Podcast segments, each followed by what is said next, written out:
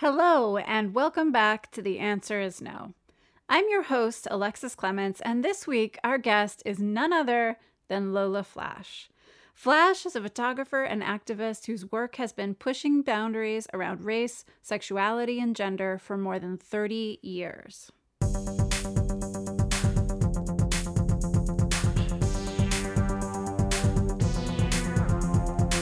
The answer is no. A member of the activist group ACT UP during the early days of the ongoing HIV AIDS crisis, her work from the late 1980s often draws on themes connected to her activism.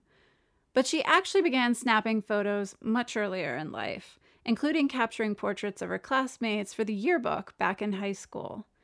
Today, her striking images, which most often are captured on large format film, not only feature portraits rooted in her constant questioning and celebration of identity, but more recently, her newest work is comprised of a series of Afrofuturist self portraits.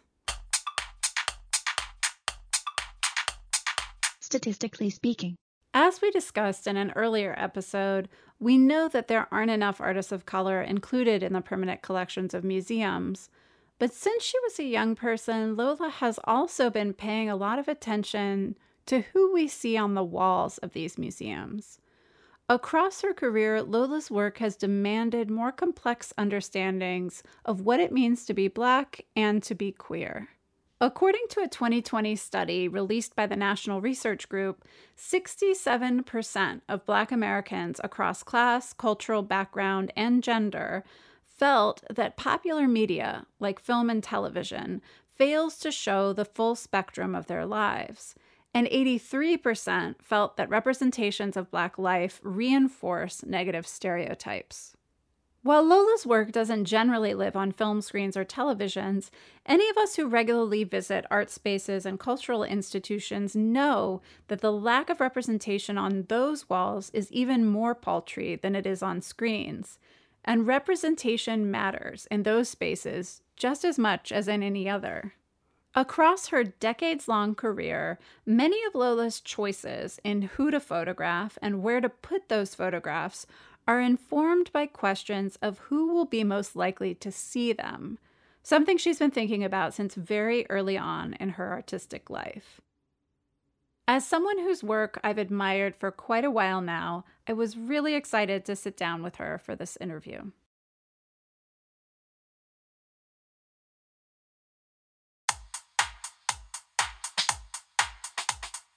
Let's start the show. One of the things I always like to start with is to ask people what you imagined adult life would look like. And particularly if you ever thought of being an artist or photographer as a very young child. Yes, certainly. I, um, ever since I was a little kid, I had a camera. And, uh, you know, I wasn't taking political pictures then. I was t- probably taking more pictures of like my kissing fish and things like that, or ski trips. I was lucky enough to go skiing but I wasn't really sort of career minded when I was younger. Uh, it wasn't until I got to high school that I got a proper 35 millimeter camera, and my mom bought me a darkroom. And so that's when I really got passionate with it, and um, you know, just hours and hours spent in the darkroom. So then, when it came time to go to college, I was like, hmm, because the hometown I came from, Montclair, New Jersey, everyone went to college. So, you know, that was the expectations of my parents. So um, I thought, hmm, I've got a camera. Maybe I'll be a photographer. Initially, I was going to be a scientific photographer. Uh, I always loved school. You know, my parents are teachers, and um, I just love and still love learning. I really wanted to be a scientific photographer because I love science, I love math, and I love the way that images through a microscope look like uh, abstract um, paintings. So I thought I'll be a double major. I, initially, I went to a college that had both photography and um, science, and I'll tell you, the first semester, I was like the jump from high school science to college. I just did not, you know, I used to sleep with the, the book like as a pillow. I sat next to the smart people. I did everything I could imagine to to just understand the, the uh, chemistry classes in uh, college. So luckily I was in Maryland. So um, my school was very close to Maryland Institute of Art. So I checked it out and I ended up transferring after my first semester. And then I was totally immersed in being an artist. Did you have that sense already? Like, I'm going to do this for a living? Well, I did think to myself, like, photography is something that like old men do when they retire. and um, I didn't want to wait till I retired to do photography. That's why I did decided to go to college for photography. But you know, my parents were just the best. They were just like whatever Lola wants, Lola gets, kind of thing. You know? so, but my friends' parents were like, they would say to me, "Well, how are you going to support yourself?" Questions like that, and you know, as a 17 year old, you don't know what support means, you know, other than like bras, I guess. So I didn't really know what that question was. Um, so, I mean, my mom was a single mom. She seemed to to make men's ends meet all the time. Um, so, yeah, it definitely was not in my psyche. Going to a place like Maryland Institute for the Arts, were they talking about what it means to do these things for a living? Not at all. It was a fine art college, which I really liked because I got such a great underpinning of, you know, the foundations of art.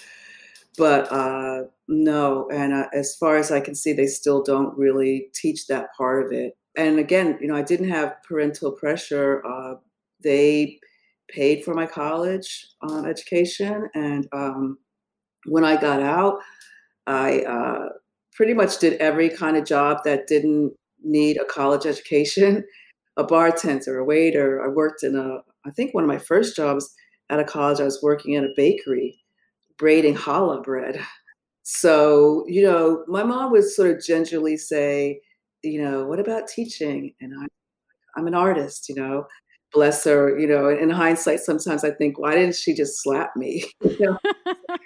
she, she paid all this money, you know, she and my dad both paid so much money for my college education. And I wanted to just do my art. So, you know, I did my art and I had these, you know, jobs that didn't really require a lot of stress or a lot of time and, you know, no homework. So I was able to uh, just concentrate on my work, you know. So yeah, I, I, I appreciate so much of the way that they raised me. Did you have any role models in your life who gave you a sense that you could earn your living from being a photographer? I had a few friends who were artists uh, that were doing pretty well, painters. This friend of mine, Margie, who is a um, ceramicist, she still is today. Um, she was she she never actually had a job other than doing her her ceramics, but I didn't have many friends that were doing photography full time because I had such a commitment to fine art like other friends of my dad's would say, you know, you're a good writer, you're smart, why don't you do journalism, combine your photography with writing?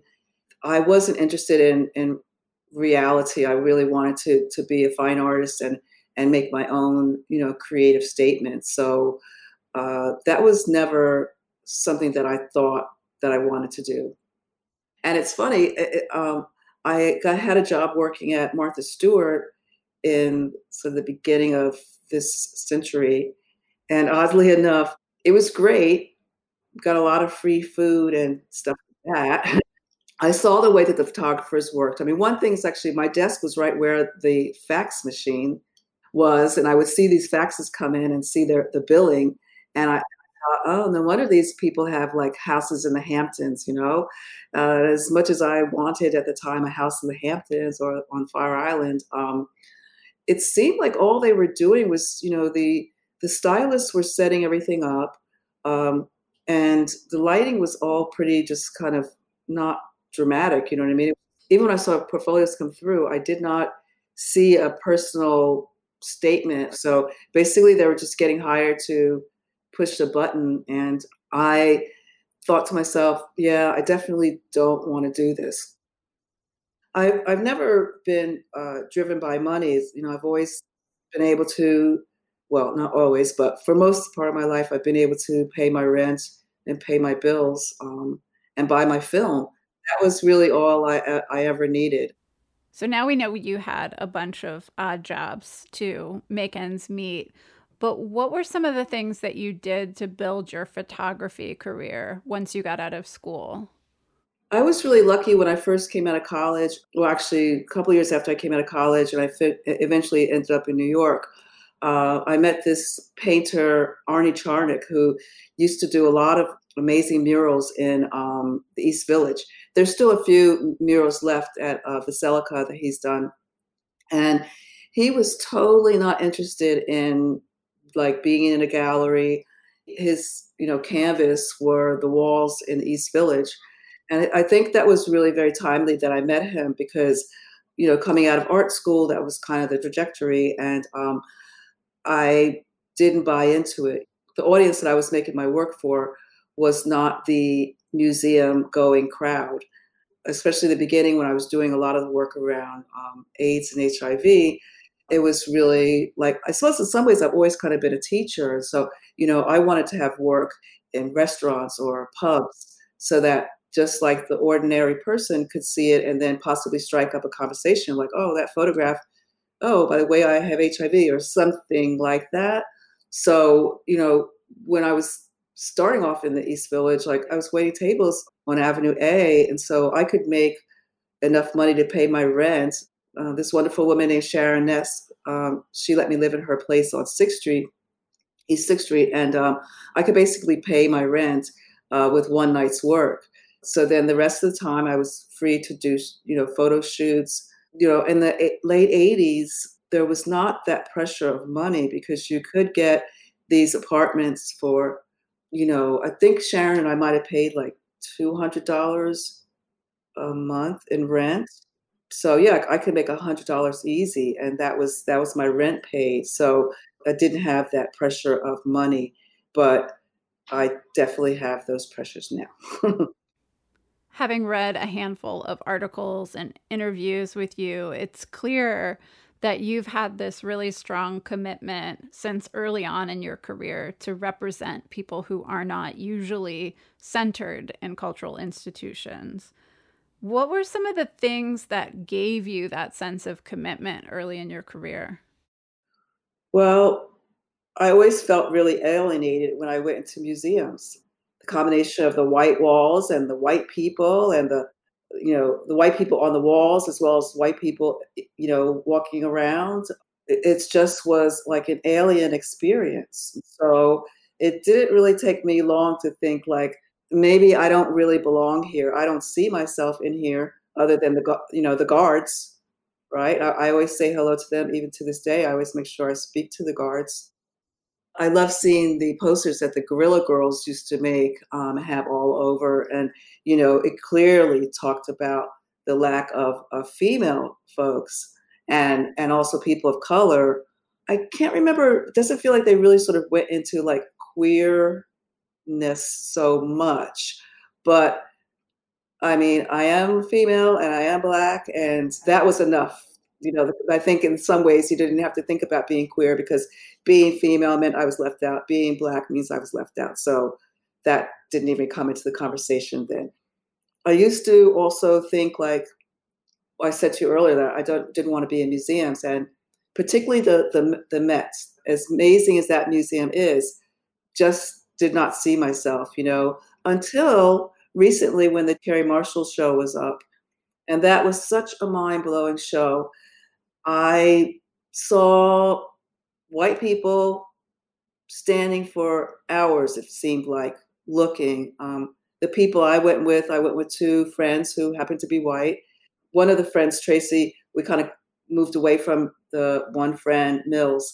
And then we actually found Mills. She was cry- crying in front of one of the um, one of the paintings, you know, and that really kind of struck me, and it made me think, okay, maybe maybe when the Met calls, I will say yes because I think that you know, I mean, I'm talking. I sort of swept from like the 80s all the way, you know, from last century to this century is sort of in a in sort of a really kind of quick kind of whirlwind. But that kind of a situation, that kind of experience, is something that made me think, okay, Lola, maybe it's time for you to reevaluate what's changed in the world and that I need to keep up with that. You know, I think I think it's something that most older people understand that you sort of have a, a viewpoint at 20, 30, 40, and now 60, right? If I think about it in sort of like its own little bubble, it's quite exciting. And, you know, just going forward with that, it's I realize that the more and more I have these studio visits with museums, I never really thought about it in the sense that one of the things that museums do do is that they have your work for a very long time. So in a hundred years from now, you know, some little young butch girl might see a photograph that I took or might look like me and be like, oh, look, you know, those are Lola Flash's work. And I, I look something like her.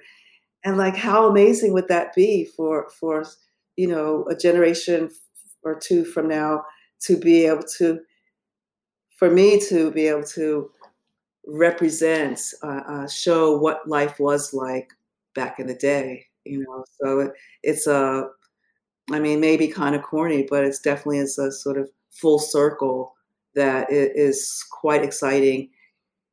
Right. Yeah. No, I mean, I love hearing that sweep of history of like how your decisions and thinking about it are shifting over time. I know for you, one of the core things early in your career was participating in ACT UP and photographing ACT UP and being really involved in AIDS activism. I mean, it sounds like you already had a really strong viewpoint on where you wanted your work to live, but did participating in activism shift that at all?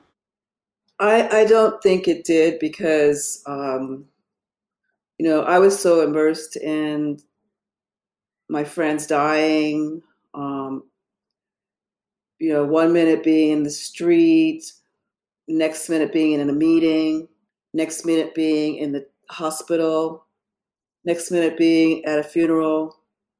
And the cycle just kind of kept going.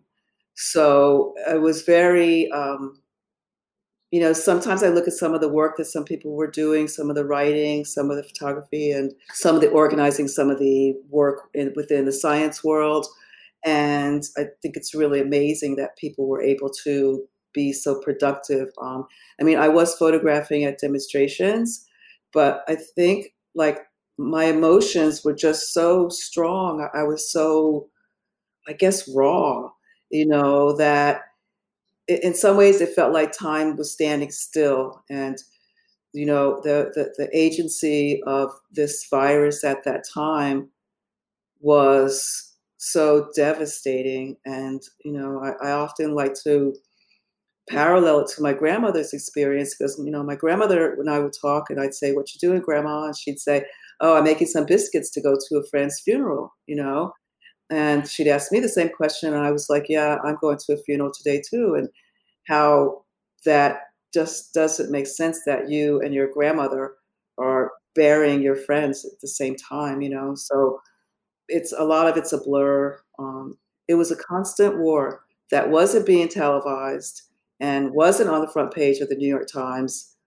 And I've read in a couple of interviews and articles that to some extent the emotional, mental, and physical toll of that time was part of what led you to go to London. Do you feel that that's a fair description of what made you decide to go abroad? That is the exact description. I mean, I guess that tied up too with my relationship ending. And I just thought, you know, I need a break. And, you know, I got a round trip ticket. I was going to stay for two weeks. I was going to use that as a base and then travel to other places. And I ended up meeting these really wonderful dykes. They were uh, leather dykes, and I, I was a big old leather queen back then. And um, so I just started hanging out with them. Uh, many of them were on the dole, and we would just like play pool and drink pints of beer and uh, you know giggle. And so, and then I got a show there, and I ended up spending all my money on framing. At the time, I think I was not really that clever. I should have just figured out a cheaper way to hang the work. Um, and they offered me this was at First Out, which was a queer cafe, and they offered me a chance to work under the table. And um, hope the Home Office isn't listening. And uh, what's the statute of limitations on that? Can't be so long. um, and so uh, yeah, so when uh, the day after Christmas, Boxing Day came, I called my mom. I said, Mom, I'm not coming home. So I didn't actually plan on staying there for 12 years. The idea was just to kind of get away from New York and kind of figure out what was happening, you know. And once I started teaching full time, yeah, I mean, you know, I actually, uh, my first master's uh, was paid for by the college I worked at. I went to um, London College of Printing. Uh, I did a two year master's course in photography, and my college gave me Tuesdays off two years in a row, and they, they pay for my education. I mean, who who does that? Not many places anymore, that's for sure. I want to take a minute and jump forward in time a bit and ask you about a quote from an interview with you that I read in Hyperallergic this past summer, which I'm just going to read so people can hear it. You said, quote, "My demands are such that if you want to use me, i.e. tokenism, the next step is to put me where I have long belonged, which is in the permanent collection." Unquote. I love that statement because it's such a strong form of refusal. When did you start to articulate that response? I said that in be- before George Floyd, bless him, was was killed. Seems very um, kind of like a vision, right? As the years have gone on, um, as my years on this earth have gone on, I have definitely become much more confident. The show that I had at Pen and Brush Gallery in 2018, it was so amazing in, in so many different ways. I mean, for me personally, to be able to look at like over 30 years of work in one breath, you know, I turned to the left, there's work that I had done, you know, in the 80s, and that turned to this, you know, the front, and there's work I had done in the 90s. And, you know what I mean? It was uh, just amazing as an artist. You know, we don't get a chance to do that you know, I, I always joke, but it's true. Most a lot of my, especially my analog work, is under my bed, and my prints are under my bed, and you know, it's like uh, we work on one picture at a time, even though it's part of a series. So we don't actually get to see the breadth of our work. And I think that was, and I know that was very empowering for me. Um, it made me really sort of be like, you are fucking great, Lola. You know, like I was taught not to have an ego and, you know, almost kind of like shrug, shrug away from it in some ways. People have always kind of known who I am. I think partly with my mohawk, I kind of stand out. But I felt like people started to really know me from my work. And, you know, I found myself kind of standing taller and shaking hands like, yes, I'm Lola Flash. You know what I mean? Like, I know that was a real turning point in my career. And this year, um, strangely enough, I just said to myself, okay, you are 61 and a half now, and you have a large body of work that just keeps growing. And so you're going to start writing to museums and you're going to say to them, when are you ready to have a studio visit? When are you ready? Not, can I please have one? When are you ready?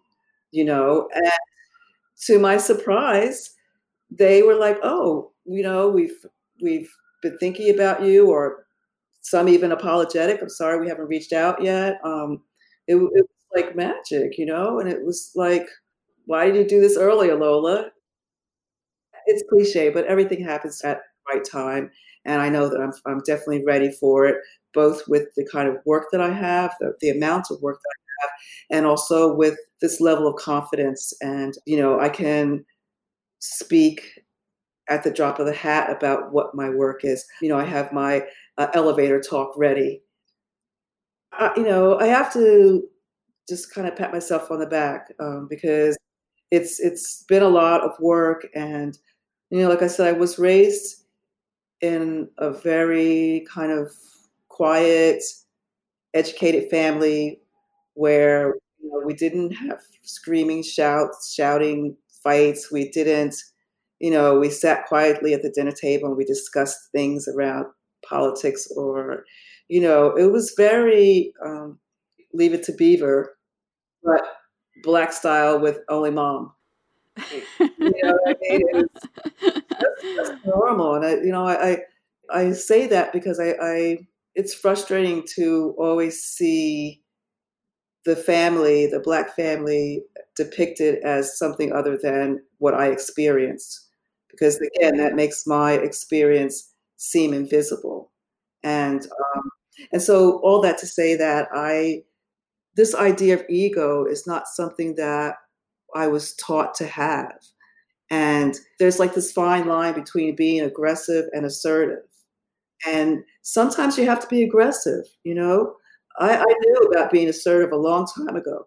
When you're a little black girl in America, you know how to be assertive, right? That comes with the territory. But being aggressive, you know, that's not something that came natural to, to me. And because I know that my story is solid, then I know when it's important to be that just a little bit more aggressive. And so now I understand how to navigate these different situations, this this landscape of art and the queer landscape, the black landscape, you know, the intersectionality of all of them. And it's a very, very good feeling. You know, I, I'm, I wake up every morning super happy, uh, just start the day. And, um, and, and I have to say that, you know, I, I couldn't have done all of what I've done without my friends, um, always pushing me forward. Uh, they didn't need me to be in any collection for for them to know uh, and to tell me that my work is important, to model for me, to help me find you know places to shoot. The more of, of people like me that that the society at large sees, the more the people will be accepting of us. So my success is, is everybody else's success. I'd love to have you talk a bit about your most recent project because it's been really exciting to watch it develop during the pandemic. I'm super excited about my new series that focuses on Afrofuturism. Uh, the series is called syzygy The Vision, and it's a self-portrait series that considers, you know, what life will be like for us Black and Brown people in the future, and it's very uh, grounded in ideas around racism, sexism, and homophobia, and particularly looking at the judicial system and the prison system. And we all know that, well, most of us know that we have more prisoners in jail than any country in the whole bloody world. And most of those people look like me. My stepbrother got out of jail last year, and um, it's a long and arduous story, which I know a lot of people share. Heavy on my mind is the horror of America's incarceration system and the question of breaking free. Can our truth seekers lead us to the place where we are superhuman? Do we have to be superhuman? My soul is hopeful for a divine future where we are finally able to run anew, jumping in space from planet to planet, far away from the hashtag chatter into a narrative of pure joy. And so, you know, it's it's this idea that I'm I'm a this griot telling this story that interlocks my past, my present, and my future. One of the things that I, I love about Afrofuturism is this idea that, you know, we weren't able to write our history. What's written in history is not accurate, and often we're not there. So now we have the education, we have the tools, us brown and black folks have the tools to now make that future into this like glorious story that, you know, where we're not being killed by the police, where we're not getting jobs because our names are Hakeem. Just this whole structure of white supremacy is totally like annihilated you know? So it's, it's so it's so empowering to even though right now i'm really stuck in this idea around incarceration you know even thinking about how those poor folks are in there with the coronavirus running wild oh my heart just really hurts. It really weeps thinking about those people locked up. It's it's just constantly on my mind but it's very inspiring for me to to do this kind of work because it's I had really been steeped in very a very literal um, documentation of, of my people. So it's interesting for me now to be doing this conceptual work. Uh, to be honest, I kind of always was kind of like put my nose up to conceptual work because I didn't understand it. But the symbols that I'm using, um, I'm, it's kind of like the beginner's guide to conceptual work, I feel, so that people can really read it. I, I share it with my students and they can kind of see some of the images meaning, you know, so that's really exciting. I, I could have never seen myself doing this, but it, it all just kind of fell into place. All the hard work it has is finally paying off, and you know James Baldwin. I always love to quote him because he said, you know, being black queer was one of the reasons why he liked getting out of bed in the morning. You know, it gave him purpose, and for me, it gives me so much material to work from. You know, I am never ever like stifled for what project to do. Are you kidding me? What America has done to us? it's like, you know, I mean, I suppose that's like the, the the good side in a sense for an artist who's working with ideas around identity, for an artist who is really committed to the the power of art.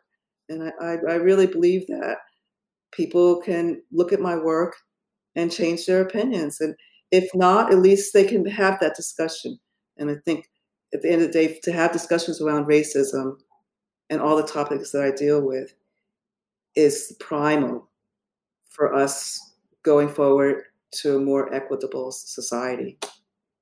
Drop the mic.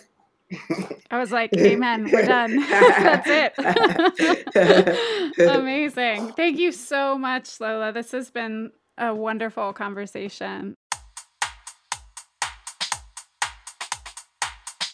Get links to Lola's work and some of the other things referenced in this episode in the show notes on our website, theanswerisnoshow.com. Please also share your stories of saying no, whether on your own or with a larger group of artists. You can email us or record a voice memo and send it to theanswerisnoshow at gmail.com. You can also find us on Facebook and Instagram at The Answer Is No Show.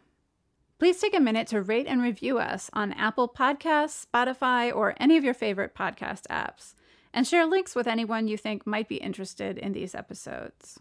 Thanks so much to today's guest, Lola Flash, and to Ali Cotterell, our co producer and editor. And remember, collectively saying no to bad gigs can help us all get to a better yes.